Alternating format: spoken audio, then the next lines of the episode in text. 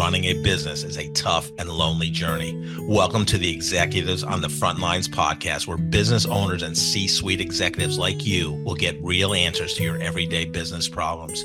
I'm your host, Jeff Palaccio, and together we will learn from senior leaders who have occupied every top box of a company's org chart for every size organization and who like to roll up their sleeves while checking their egos at the door.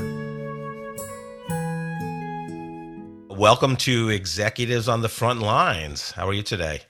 I'm doing great. I'm doing great. How are you doing? Yeah, so you're uh, you're uh, I'm in Kansas City. You're in lovely Dallas Fort Worth, right between, yeah. right yeah. close to DFW Airport. Yeah, maybe after this, I can take a quick flight down there. We go to Billy Bob's together. That would be that'd be fun. I love Fort Worth. Always happy to show off that wonderful town. Yeah, it is nice. It is nice. What's the uh, I stayed at a, a, sales meeting, regional sales meeting down there, one of my companies, and uh, the haunted hotel is at the Stockyard. Stockyards, yeah. yeah also, yeah. Bonnie and Clyde stayed there too. Oh wow! They actually did, yeah, nice. yeah. Now the real Bonnie and Clyde, or uh, Warren Beatty and uh. Faye Dunaway. Nope, the real Bonnie and Clyde were in this area. Uh, I'm like right outside of Grapevine, Colleyville, and uh, they robbed a bank in Grapevine too, or so nice. the lore is. Um, robbed a bank. I know that there was a, there was a fight outside of Grapevine, but they actually stayed at a room in the Stockyards Hotel. The real Bonnie and Clyde. Oh, nice. Love it, love it, love it. Um, so yeah, we're going to talk about a little bit about fractional CFOs, but uh, Lisa, why don't you tell the audience a little bit about yourself? Yeah. Um, well, um, I'm a CPA by trade, and I started out in public accounting and with Ernst way back when. Uh, but over time, I worked for uh, large, large Fortune 100 companies. Uh, but I fell in love with privately held companies when I worked in the healthcare space um, just th- that was where I got to see the entire gamut of tax, accounting, HR, like what makes a business run. Um, and I can tell you the one thing they didn't teach me in college that I really wish that I had known is do you know how you learn a business or what I think the best way to learn a business is? Do you have any idea? Uh, I, um, well, being right in the middle of the business or uh, read the contracts, read, read the dang contract what what are you what what are you obligated to provide what are your rights and just read the contract whether you, especially when you go into a different industry read the contracts with the clients and that will get you uh, far and ahead of understanding the business and the business model. Um, but anyway uh, when i was in the privately held space that's when i fell in love with what i do now. And then my husband and i started our own business over a decade ago manufacturing oil field equipment. And uh, i was able to utilize the you know the hr the accounting the finance all of that to kind of help us build up our our company uh, and exit.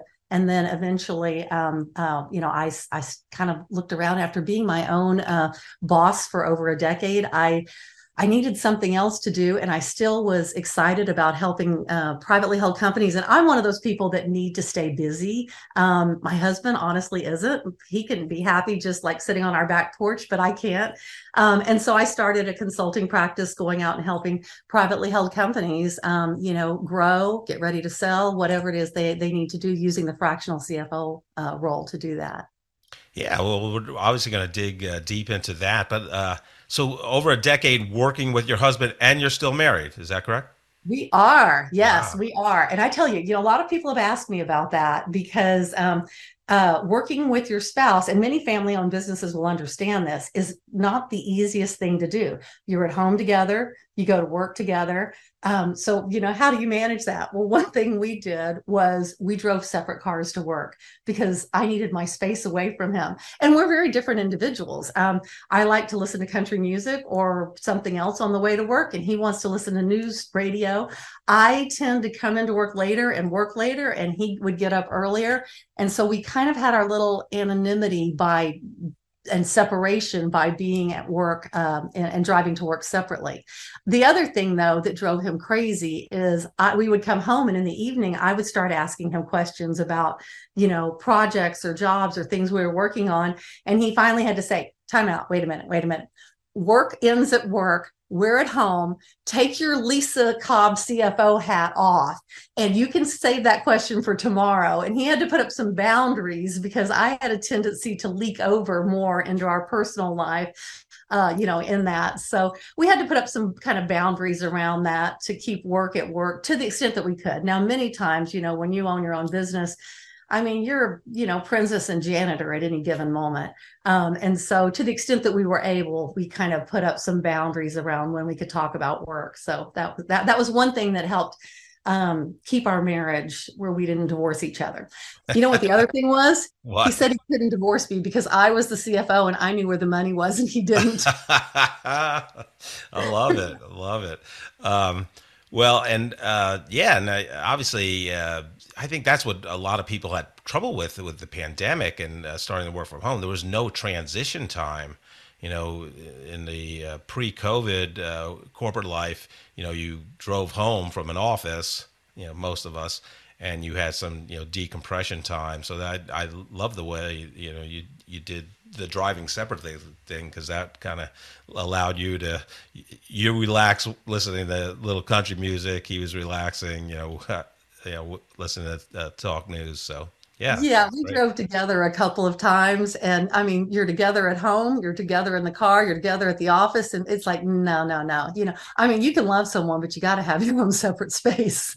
Well, I think the the uh, question to start with, Lisa, is because not everybody understands the, the fractional concept. So, what what is a fractional chief financial officer? It's when you can't, when a company is growing or has reached a size where it needs um, some additional help, some additional, um, you know, financial acumen coming in. And but but but a CFO um, at a certain level is very expensive, and maybe you don't need one full time. You know, you need that help one day a week, one day a month. You know, it can vary from a certain number of hours to a certain number of days a month um, and you don't need a full-time person nor can you afford a full-time person or it would be a you know not an efficient use of your cash. Um, and often privately held companies have incredibly good staff.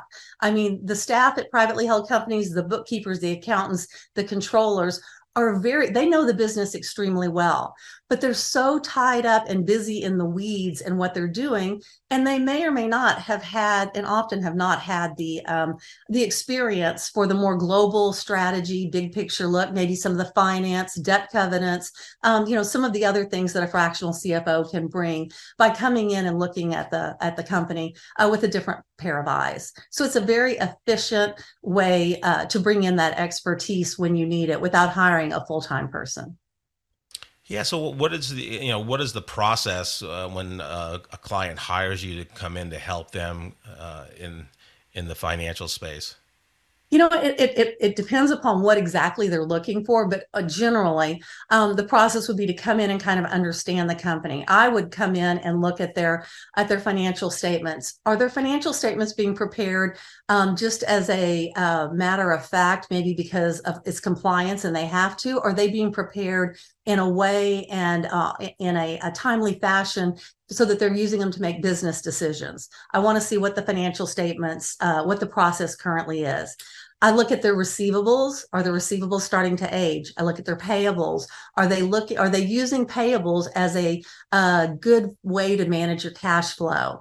Um, look at the clients. Do they have heavy client concentration? Uh, are they at risk because they only have they have one large client or two, and if they lost that one or two, you know that could materially alter their business um, you know those types of things. I do look at taxes. Um, are you filing your sa- your sales tax your, your state income taxes your federal income taxes? Look at those as well. Um, and then just sort of assess the business as a whole as to where they're at. The one of the main things i'm focusing on if it's just a general cfo role is really the re- relevance of the financial statements. Is the owner using the financial statements to make good business decisions often um, owners know what they do. They know the manufacturing. They know the sales whatever their product is. And um, as my husband would say i mean he did the manufacturing and i did the financials. He really never until we did the company together um, valued uh, the financial information. He thought well it's something we have to do in the past because he's been involved in other um, other ventures prior to us starting our own uh, company together and he saw it more as just compliance something you had to do for tax purposes. But you know he will even tell you now he understands the the fact that now uh, he could get good financial information. He could see whether or not a product line was making money um, and use the financials to make those business decisions and help you drive better decisions and so, um, looking to see what it is that would make a business owner and the management team be able to make more uh, more accurate financial decisions, make them more quickly uh, to drive the business where it needs to go. Um, I can be incredibly great but i have to have you have to be doing something for me to be good at what i do. I mean i, I need i need the uh, you got to make the sausage for me to make it better. Right. Exactly what are some unique challenges? Because I, I, would assume you work with the privately held companies more so, right? Because just because yes. of the size. So what what are the unique challenges in the privately held space? You know, the, the challenges are primarily um, time to a large degree, because as I said, the owners are so focused on growing the business and and you know and making sure that everything's going right in their in their plant or whatever whatever type of business it may be. That that's their primary focus, and that's what they know. They're not accountants, they're not uh, financial uh, people and executives, and just finding the time and carving it out to um, to take a step back and look at their business. Um, and ultimately when they do they realize that um, that the, that having that dot that information can make them uh, uh, make their lives so much easier. But when you've never done that and you've never actually looked at the financials and used it just that initial carving out a bit of time um, to to understand how it can make your life easier yeah, I think that's the biggest mistake I've seen with P, uh, companies that hire uh, fractional CFOs. One, they think their controller can do the the job, and then two, they hire someone who says they're a fractional CFO, but they're really a, a controller and yeah, really don't yeah. have the depth of experience. What do you think is the kind of com- the mo- top two, top three uh, most common problems you see when you walk in the door of a new client? Um, many, many times clients have not really spent any time thinking about job costing or product costing. I had one client uh, that was actually losing a bit of money and they had two product lines and they really didn't know which product line was more profitable. Were they both losing money? Was one profitable? Was one really losing a lot of money?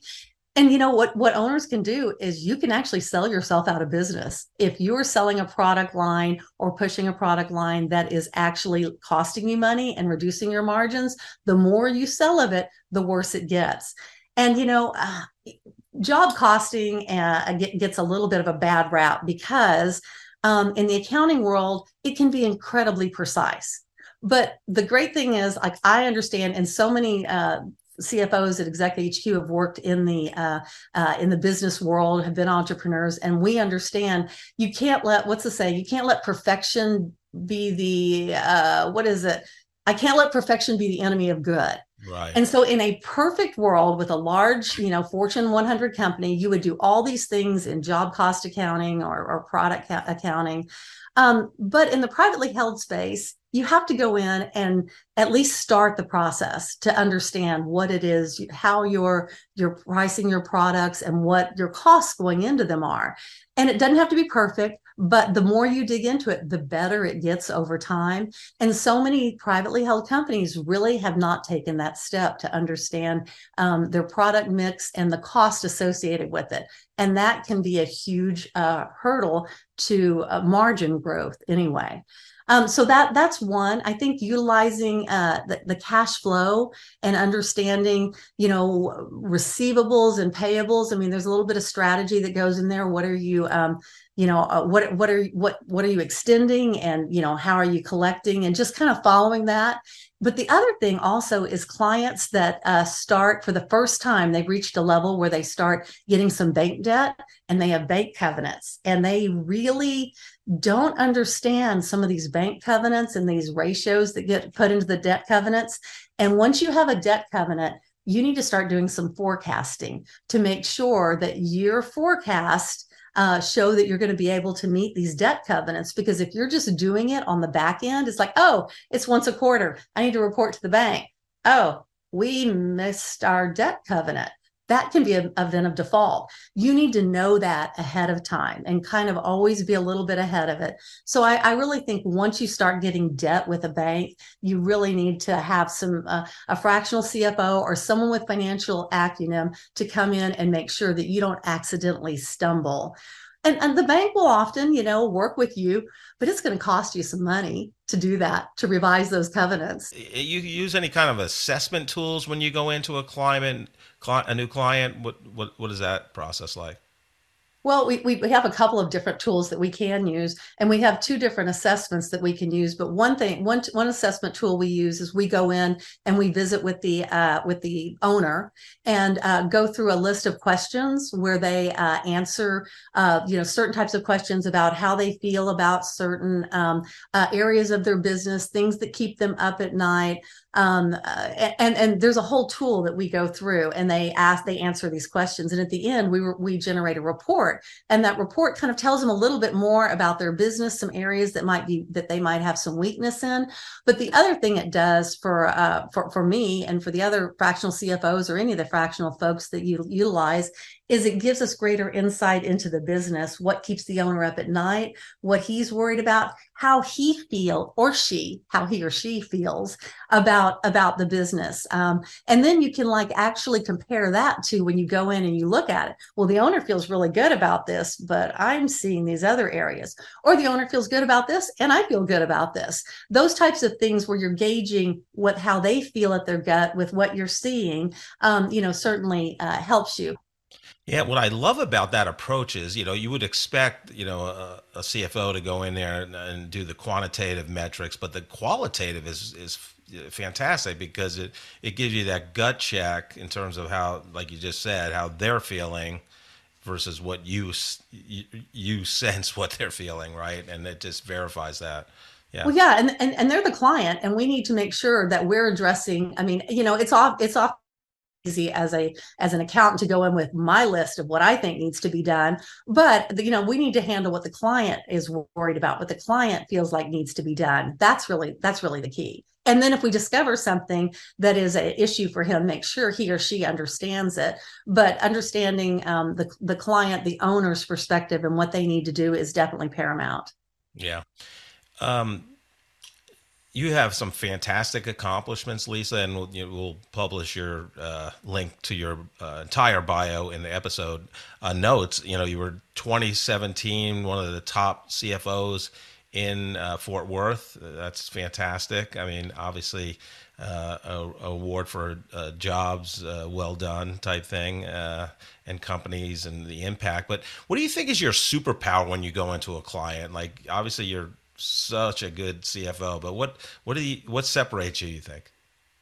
Um, honestly, I think it's because uh, I, have walked in their shoes. I've been an entrepreneur as well as a fa- in a family-owned business, and you know, I mean, I'm not dinging consultants that have never uh, uh, that have only been in consultancy practice because you know they bring their own set of skill sets. Uh, but I will say that something that differentiates me um, when I've talked to many clients, there's a little bit of a fear sometimes about, or a hesitation about bringing a consultant in, about perhaps a little bit of judgment. You know, they will expect me to do things this way, the side, the, the way a Fortune 100 company would do, you know, and, and we're just not able to. Um, I know, I mean, I've started and been in a business that has grown from two employees, you know, up to a multi-million dollar business um, I understand that you, when you come in and and you know there are certain things you want to put into place, what the practicality is. Um, I understand what it's like to stay up at night worrying about making payroll. I understand what it's like to worry about making about a client loss.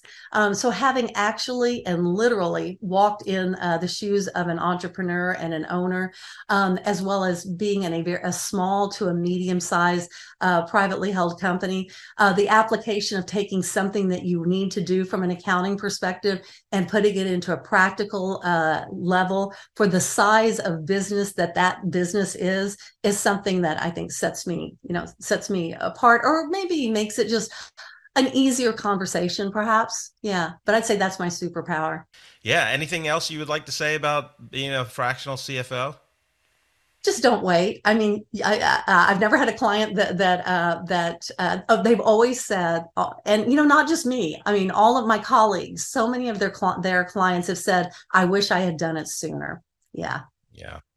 Yeah, I can totally see that. Have, having worked at numerous startups over the course of my career, we always waited too long to hire, you know, really powerful experience you know c-suite executives well and, and that's the great thing about the fractional role is that you know you know you can't you don't have to hire uh, and bear that overhead uh, which can be you know a bit daunting um, if you go the fractional route um, and let us help you grow until you need a, a full-time uh, cfo and, and then we can help you you know find that right person but uh, um, you know it's, it's a good cost effective way to go well, Lisa, I love your energy. Uh, of course, you're from Texas, so everything's you know better down there, and you're you're one of the best CFOs in Texas. So there you go. But uh, thanks for being on uh, Executives on the Front Lines today. I appreciate it, Jeff. It's been fun. Thank you for listening to this episode of Executives on the Front Lines. If you are interested in learning more about today's guest, you can schedule a 15 minute call with them by scanning the QR code or using the link in the episode description. Please join me every two weeks to learn from another great leader sharing insight that can help you and your business.